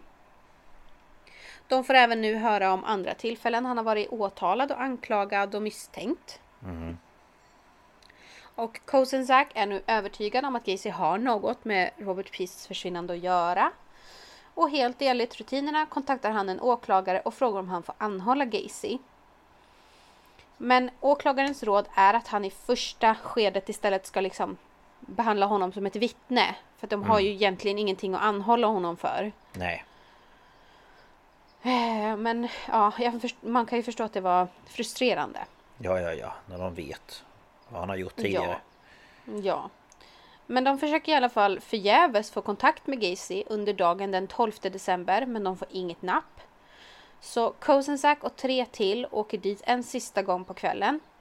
Eh, och de knackar då på ytterdörren till hans röda tegelvilla. De, eh, det är ingen som öppnar men de hinner få en snabb skymt av ett ansikte i fönstret så de knackar igen. Och i samma stund svänger en bil in på uppfarten och utstiger en ung man som efter då ha sett att det är poliser presenterar sig som Tom Venice. Mm. Och han är då en anställd till Gacy. Och säger genast att hans chef aldrig öppnar dörren på framsidan så de får gå till köksdörren. Vilket är så här, why? Man bara, varför kan du inte bara öppna? Ja, det kan man undra. När två av polismännen går runt huset tittar de in och ser Gacy sitta i en länstol. Jag antar att det är någon slags, någon slags fåtölj. Ja. Och han har fötterna på bordet och kollar på TV. Och eh, han eh, öppnar köksdörren när poliserna bankar på. Och innan eh, ens hinner liksom säga vi är från polisen så säger han Jag hörde er vid stora dörren men jag råkade vara på toaletten. Man bara, Mm. "Eh, de såg dig. Men okej. ja. Man bara, du stod, var ju där. Kosenczak han hajar ju till och bara "Eh, that's weird. Ja.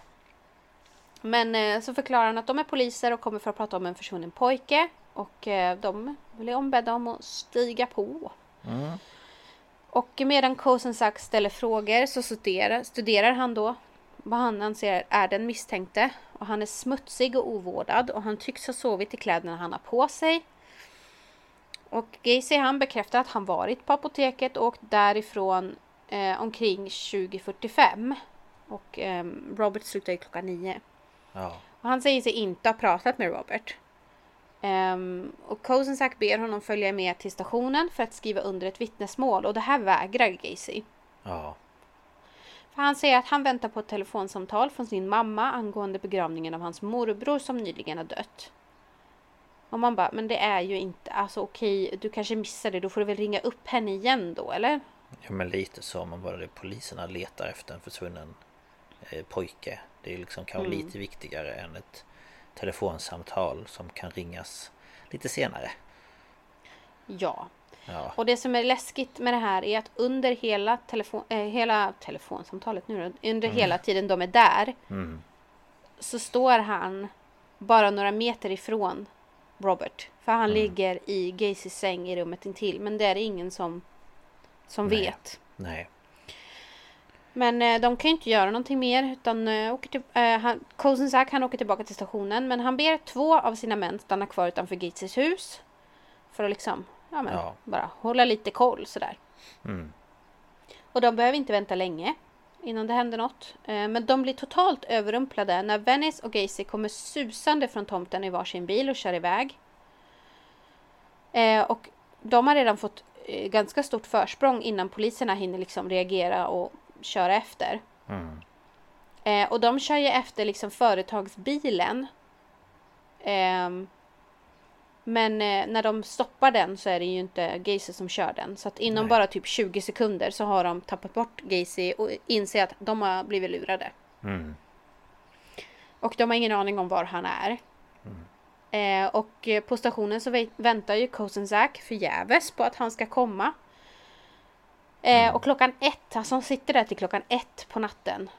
Då bestämmer han sig för att nej nu åker jag hem. Ja, helt galet ju. Och inte förrän 03.20 kommer en rödögd man med leriga kläder till polisstationen. Han presenterar sig som John Gacy och frågar efter Kosensak. Men han har ju liksom åkt hem. Ja, precis. Eh, och Gacy eh, blir tillsagd och kommer tillbaka nästa dag. Mm. Ja, man bara vilken jävla sörja och allt. Alltså, ja men alltså, bara det faktumet att han nu också har lurat polisen borde ju liksom... Mm. Han borde ju inte ha fått gått när han kom in där på natten men ja. Nej, nej det tycker man ju absolut inte. Men eh, ja, Kosen Säk, eh, han lyckas i varje fall morgonen efter att få ett ja från åklagaren på då sin ansökan om husrannsakan hemma hos Gacy. Och eh, klockan 11.40 så kommer då Gacy till polisstationen och tas genast in till ett eh, timslångt förhör av polismannen Pickle där han då förnekar något som helst brott. Mm. Och när polisen kommer in i Gacys hus så söker de då systematiskt igenom bostaden. Eh, men inga spår av Robert hittas då. Eh, men det man däremot hittar är en eh, 6 mm pistol. Alltså kulorna är 6 mm. Mm, mm. En dubbelbladig butterflykniv Flera körkort som inte är Gacys egna Stora mängder med gay-pornografi Samt då en bok med titeln Sex mellan män och pojkar Man bara... Alltså förlåt, men vem skriver den boken? ja, men man skulle ju jättegärna vilja veta Känner jag och bara, vad tänkte Ja du men här? alltså vad i helvete. Det var väl inte den enda konstiga boken han Nej, hade nej, nej. heller. Men just Nej. den här stack väl ut liksom. Ja, men alltså Sex mellan män och pojkar Man bara ursäkta Nej, mig alltså, Hela det- den boken borde bli, bli polisanmäld Ja, fy fan. Eller, Ehm, jag vet ju inte vad den handlar om men det låter som en sjuk bok i alla fall. Ja, det tycker jag ju verkligen. Mm. Ehm, Men man bestämmer sig för att förhöra Venice också. Och man frågar honom vad han tror att Gacy då har gömt Robert. Och till svar så säger han i krypkällaren. Mm. Och Venice berättar att Gacy då hade anlitat honom och en annan anställd till att gräva diken i liksom krypgrunden under Mm. huset då. Mm. För han hade sagt att det fanns vatten där som då behövde ledas bort. Mm. Och sen så hade de då hällt eh, eh, vad heter det, kalk eh, på Mm. golvet för att då dämpa lukten av... Ja, eh, för de, de tyckte ju att det luktade illa där nere, unket liksom. Precis. Eh, och det var väl då också som de, han hade sagt att de skulle gräva typ diagonalt och så grävde de rakt och då blev han skitförbannad. Ja, de grävde åt fel håll.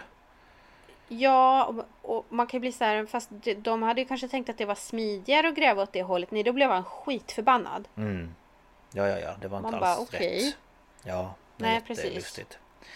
Ehm, och den 21 december klockan 11.45 så går Gacy och en av hans anställda som då heter David Graham in på en restaurang där de då ska träffa advokat eh, Leroy Stevens. Och under mötet så går David ut en liten stund och då sätter polisen genast klorna i Gacy. Mm.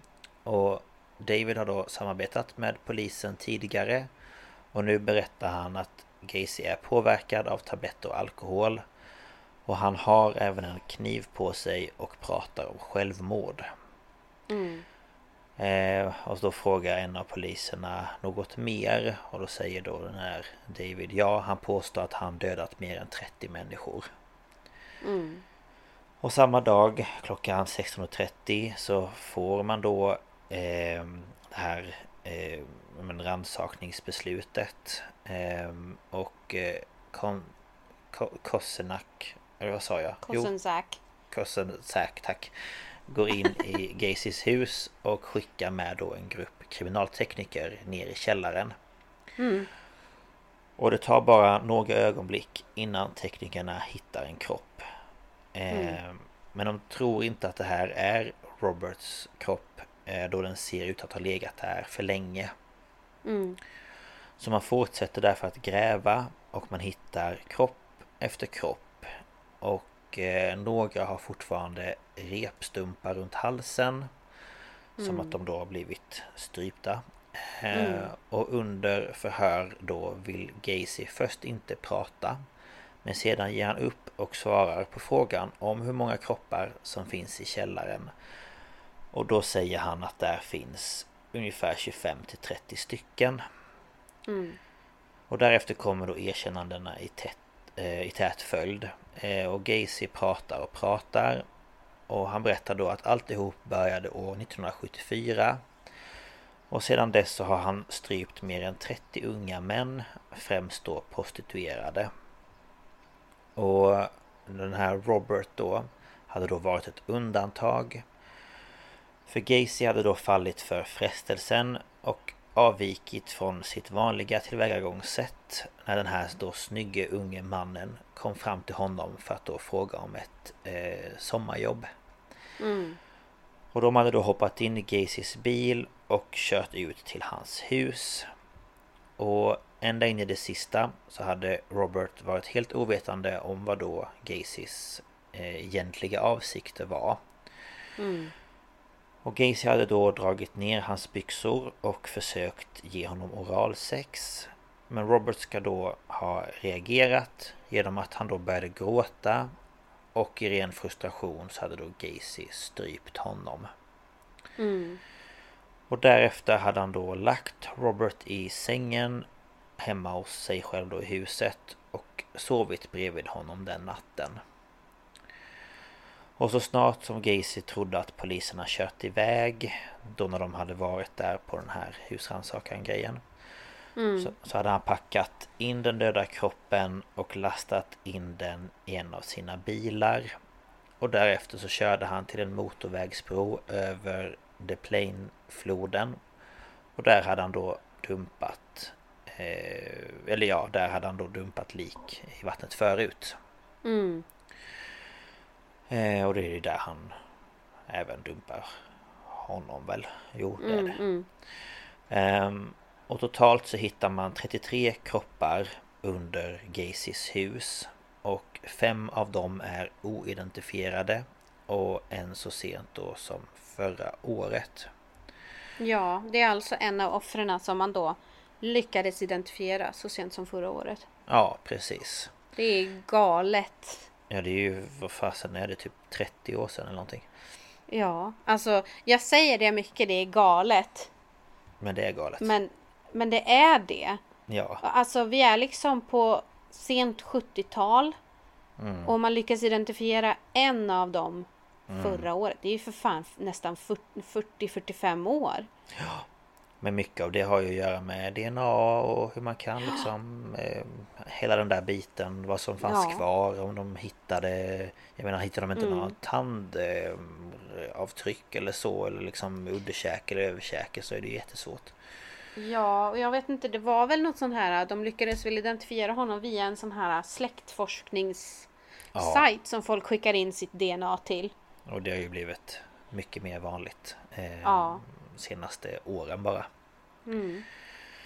Ehm, men enligt då Gacys erkännande till polisen skulle han plocka upp kaukasiska, säger man väl, manliga Ja. förrymda eller manliga prostituerade i mitten då av tonåren till början av 20-årsåldern från Chicago Greyhound busstation eller från gatan. Mm.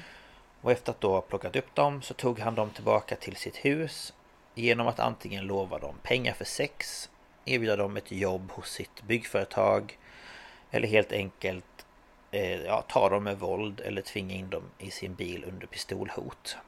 Mm. Och när de väl då var framme tillbaka då till hans hus så brukade han då sätta handbojor på dem eller band dem på annat sätt efter att han då ja, fått dem berusade med alkohol. Eller slagit ut dem med kloroform. Alltså att han... Mm. Ja. eh, Ja just ja, var det inte en som överlevde honom som han hade tagit kloroform på? Och han fick ju till och med brännskador i ansiktet av kloroformen. Ja, ja men precis. Det är helt rätt. Så att eh, man vet ju inte hur många som har lyckats ta sig undan honom egentligen. Nej, nej, nej. Det vet man ju inte men eh, han kommer jag ihåg från dokumentären. Mm. Eh, och sen efter det så eh, torterade han dem då på olika sätt. Eh, det var liksom ett exempel var att använda en eldpåke, eh, alltså Ja men Vad vad man- säger man? En, en sån här... Eh, el, Så- el, inte eldgaffel, säger man så? En sån här som Ja. man... När man har öppen spis så rättar man till i, i med det. spisen med en sån. Ja, precis. Och, Jag tror folk eh, fattar.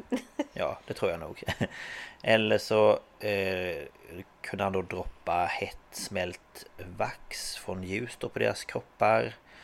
Eh, eller upprepade gånger dränka dem i sitt badkar. Eller genom att placera dem i ett hemgjort ställ eller vad man nu liksom... Jag ja, vet inte, han hade väl något sånt här som han kunde liksom... Binda fast dem i. att, ja, men jag tänker... Han kanske hade öglor på väggen eller... Mm, Jag vet mm. inte. Jag vet inte riktigt. De har inte liksom sagt exakt. Nej, nej, men ja. Och som ett tecken då på hans dominans så brukar han även kissa på sina offer. Man bara fräscht. Mm. Mm. Eh, och ett av hans mest ökända sätt att binda sina offer var att övertyga dem att låta honom sätta handbojor på dem under eh, liksom alltså en låtsas lekgrej. Och att det Mm. då var en del av ett magiskt trick. Mm. Eh, och Gacy stoppade ofta pappershanddukar eller kläder som till exempel en strumpa eller till och med sina egna underkläder i munnen för att då dämpa deras skrik. Mm. Vilket fick dem att eh, ja, kvävas helt enkelt Mm. till döds av att de inte fick någon lukt, äh, lukt luft menar jag. Lukt hade de nog en, en hel del av. Ja det tror jag Men också. ehm, Ja, luft. Ehm, och han skulle också döda sina offer genom att strypa dem med ett rep eller en bräda när han då sexuellt eh, ut, ja, över, förgrep sig på de här ja, precis. med eh, sexleksaker och sedan begravde han kropparna i sin då krypgrunden under Mm. huset. Och han kunde ju alltså kväva dem med en sån här... äh, Nu tappar jag det namnet. Jag har tagit upp det förut. Sån här man har en ögla och så stoppar man in han sa ju pennor eller pinnar och så, och så vrider man. Ja, ja precis. Snurrar man det tills Ja. man kvävs. Ja, precis. Ehm, och med jämna mellanrum då så hällde ju Gacy kalk i krypgrunden för att då påskynda nedbrytningen av de här kropparna. Ehm, och tre offer eh, Ja, eh, heter det, tog han med sig då eh, till den här floden eh, där han då kastade ner dem i, i vattnet helt enkelt. Mm. Och när han dödade sitt första offer som hette eh, Timothy McCoy så högg han honom i bröstet med en kökskniv istället för att kväva honom. Man bara, Han påstår ju att Timothy vaknade upp och attackerade honom med kniv. mm, precis. och att han Men då eh, försvarade sig. Men, eh, ja, så att eh, det var ju, måste ju varit eh, fruktansvärt för de här unga männen att ja. ja, falla offer för det här sjuka, mm, ja. Ja. ja. Mm. Eh, och vi har gjort en sammanställning på de offer man vet identitet på. Mm. Och den första är då den 3 januari 72 och det var Timothy McCoy. Han var 15 år och han blev huggen fyra gånger i bröstet med en kökskniv. Mm. Eh, och samma månad och samma år så har vi ett oidentifierat offer, 14 till 18 år och han blev strypt. Mm. Eh, och sen 29 juli 75 så var det 17-åriga John Butch- Butkovic, Butkovic, Butkovic, jag vet inte hur man säger. But-. Han ja. blev ju då strypt. Mm. Och sen har vi 1976 så var det i april. Dar- Daryl Samson 18. Han våldtogs och torterades innan han dödades. Och i maj så har vi Randall Reffett 15. Han blev då eh, gaggad eller liksom Ja, att han Ehm. fick en trasa i munnen. Ja och dog av kvävning. Mm. Och sen så har vi Sam Stapleton. Han var 14. Där vet vi inte hur han avled. Och i juni har vi Michael Bonin. Han var 17. Ingen dödsorsak. Mm. En till i juni samma år, William Carroll, 16. Han blev våldtagen och sen strypt. Sen har vi en i augusti samma år, Rick Johnston, 17. Han ströps. Och sen har vi några i oktober. Då är det en oidentifierad person som var 14. Mm. Eller ja, de eh, sätter väl ungefär ålder. Mm. Sen har vi Kenneth Parker, 16. Han blev strypt. William Bundy, eh, 19. Och sen har vi i december Gregory Gottsick, 17. Och sen har vi de vet inte exakt, men någon gång mellan november 76 och mars 77 så försvann Francis Wayne Alexander. Han var 21 eller 22 och han var då ett av offren. Mm. Sen har vi alla offer 1977. Eh, och då i januari så dödade han John Zick 19. Och i mars John Prestige 20. I juli Matthew Bauman 19 och han blev då strypt med en sån här snöre. Jag kommer inte ihåg vad man kallar det nu. Nej, jag kommer inte heller ihåg, men jag vet vad du menar. Och i september var det två offer, Robert Gilroy 18 och John Mowry 19. Båda blev eh, kvävda eller strypta. Eh, I oktober, Russell Nelson 21, han blev kvävd. Två stycken offer i november, Robert Winch 16 och Tommy Bowling 20, de blev strypta. Och i december, David Talsma eh, 19 och han blev strypt med en då ospecificerad grej. Föremål. Sen har vi eh, 78. Då i februari så dödades William Kindred 19. Eh, och i maj Jeffrey Ringall eh, 25 eller 26. Han blev drogad, våldtagen och torterad men inte dödad. Eh, Mm. Det är väl en av dem som då eh, Klara sig. Ja, det kanske är han som blev, fick brännskador i ansiktet om jag minns Kan vara. på ett ungefär. Eh, I juni Timothy O'Rourke 20. Han blev dumpad i floden. I november så var det Frank Landingin. Landingin. Det var ett Mm. konstigt efternamn. Han var 19 och han eh, stoppade ner sina egna underkläder i halsen på den här killen, killen, kvävde honom och dumpade hans kropp i floden. Och samma månad så var det James Zara. Han var 21 och han blev också dumpad i floden. I december så har vi då Robert Peast. Ehm, han var då 15 och han fick då halsen krossad med ett rep och blev dumpad i floden. Mm. Och sen har vi minst ytterligare fem andra oidentifierade offer. Och det är en man som dog eh, någon gång, två stycken som dog någon gång under sommaren 76. Och de är i åldern, den ena är 22 till 30 och den andra 15 till 19. Och sen har vi två stycken som eh, blev dödade någon gång efter sommaren och in på hösten 76. Och det är då två personer i åldern 17 till 21 och 21 till 27. Och sen har vi en man som dog mellan mars och juli 77 i åldern 17 till 21. Och polisen ber nu fortfarande om är det någon som, försvann, som du känner som försvann vid den här tiden så ska man höra av sig till polisen. Mm. Ja, ja men verkligen. Men det är ju så många, alltså det är de är ju så unga. Mm. Alltså en 14-åring, alltså det är ju helt galet. Mm. Ja, Alltså alla de här var ju då från januari 72 till december 78. mm. Ja, det är ju fruktansvärt. Ja, det är ofattbart. Mm, verkligen.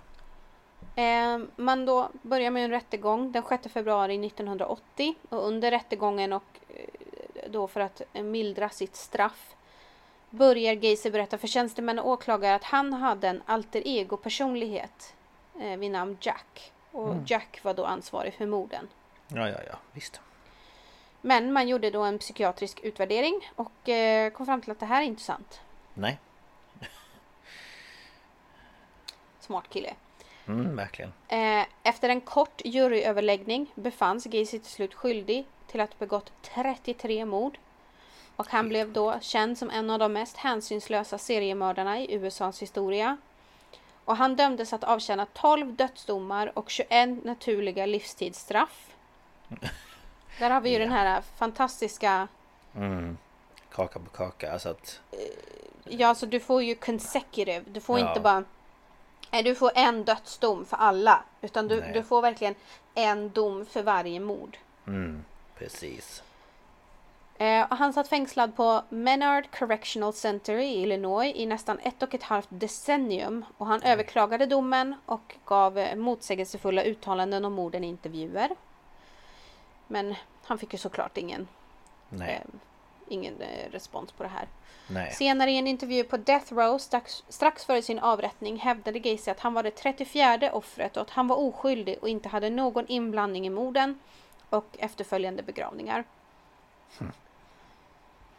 Man bara, men alltså, Nej, visst. de låg under ditt hus. Ja, man bara, hur kom de dit? Hade du tänkt annars? Jaha, det kan man fan undra. Ja, Det är jättekonstigt. Jag tror man kryper in där av sig ja själv. de kröp in där och så dog de där och så har de ruttnat Ja, bort bara. Och sen visst. så, oj, där var de. Mycket Nu lustigt. blir jag, jag blir det 34 offret. Man Ja. bara, men skärp dig. Ja, Den 10 maj 1994 så avrättades John Wayne Gacy genom en dödlig injektion. Och mer än tusen nyfikna och journalister hade samlats utanför fängelset och de flesta ville visa sitt stöd för avrättningen. Och några hade tröjor och vissa höll upp så här skyltar där det stod inga tårar för clownen. Mhm. ja.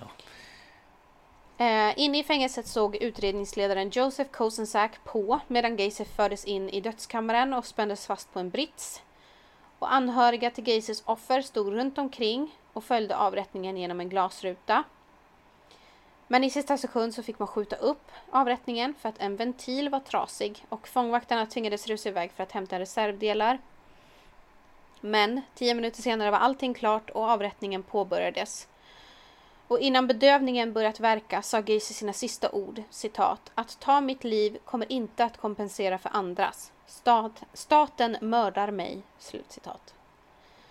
Boohoo. Vad synd Mm. för dig. Visst. Man bara, att ta mitt liv kommer inte kompensera för andra. Både ja och nej. Mm. Alltså, Ja, men lite så. Sen samtidigt så skulle man ju önska att sådana här personer fick stå sitt straff genom men det är bli- här som man önskar att man fortfarande hade de här hemska fängelsegrejerna som var förr i tiden. Du får sitta där med torra skorpor och vatten på- ett betonggolv och sova på en påse hö. Ja men att alla andra fängel eller fång... Vad heter det? Ja men de som är fängslade också får reda på vad han har gjort för någonting och Mm. att han blir utstött och att de... Mm. Nej jag vet Ja, inte. alltså.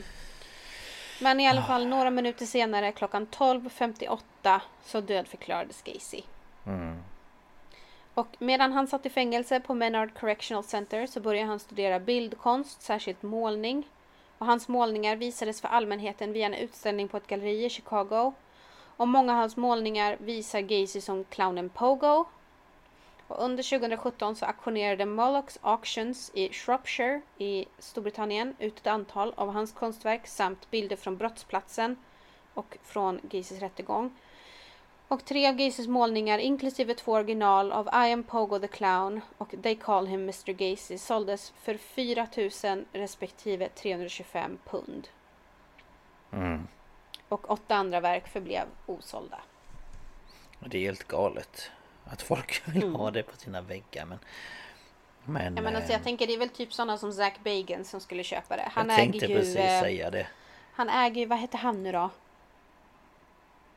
Ehm, Eh, Åh, han som hade ett... ett eh, han som hade ett pentagram i handen och så Hail Satan på sin rättegång. Nej, det är ju hans tv och Ja, eh, han har. ja, ja ehm, eh, eh, han från Cecil Hotel. Eh, Ja, eh, Men gud, vad heter han? eh, nej men gud. Eh, ro, ro, nej. Eh, inte Rodriguez. Var fick jag det ifrån?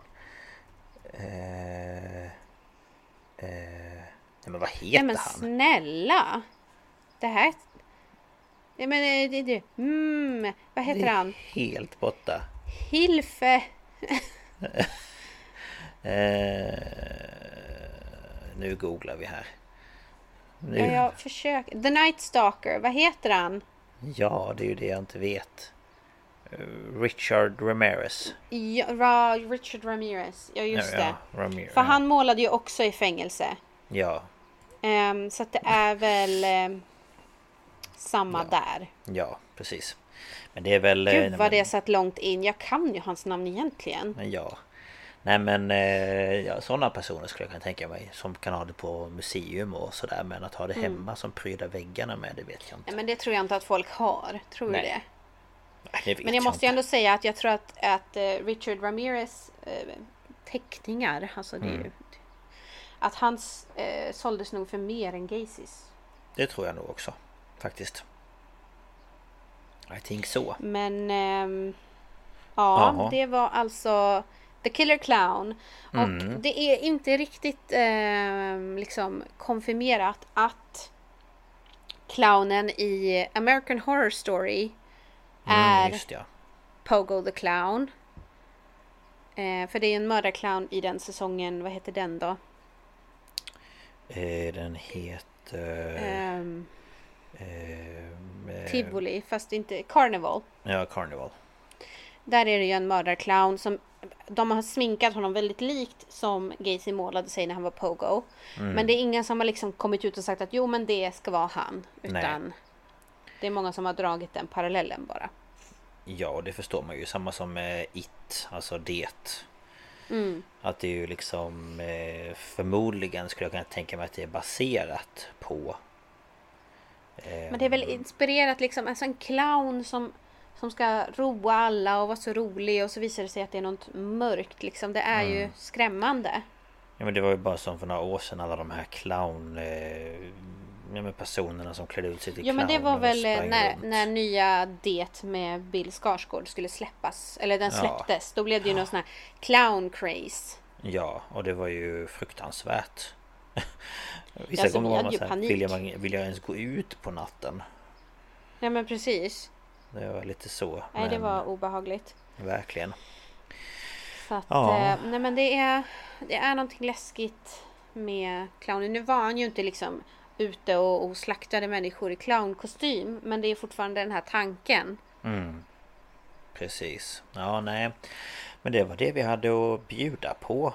Helt enkelt. Mm. Jag tror att det är ett högprofilerat fall men kanske inte alla känner till allt. Nej, jag Som man tror har hört talas om det. honom. Ja. Så förhoppningsvis så tyckte ni att det här var intressant. Eller vad man nu Mm. vill säga. Det är ju hemskt Ja, men- också såklart. Ja men det är ju ändå intressant med det här äh, psykologiska och Mm. försöka ta in att folk kan göra så här. Mm, verkligen. Ja, nej det är fruktansvärt. Men Mm. eh, så är det. Eh, Men ja, det här var som sagt sista avsnittet för den här säsongen. Och ja, ni får vänta tills... När brukar vi släppa nästa? Det är väl i september va? Ja, det är väl något det. sånt. Det kommer vi lägga ut på Instagram i alla fall. Ja. Eh, och ville du prata lite om det vi sa innan? Ja, alltså vi är ju i valet och kvalet om vi ska testa ett nytt upplägg. Alltså att vi inte har ett varsitt fall varje vecka utan vi har varannan vecka där vi liksom dedikerar ett avsnitt till vad vi nu har valt. Mm. Eh, och då funderade vi på att kanske inte ha samma ämne varannan vecka utan det blir olika ämnen varje vecka men att det då varannan person som tar det. Precis. Ehm, för att då blir kanske avsnitten lite mer greppbara.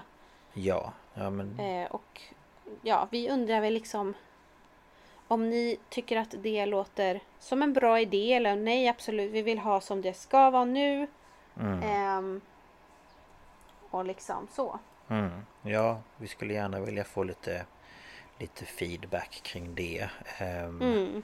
Så att vi kan ja, börja planera nästa säsong och ehm, hur vi ska lägga upp den helt enkelt Ja, och så är det ju nu ni ska bomba med ehm, förslag eller vad ni känner att ni vill höra om. Är det något speciellt fall eller liksom Mm. en speciell eh, mytologisk varelse eller folktrovarelse eller ja, vad som helst. Mm. Vad ni än liksom önskar om.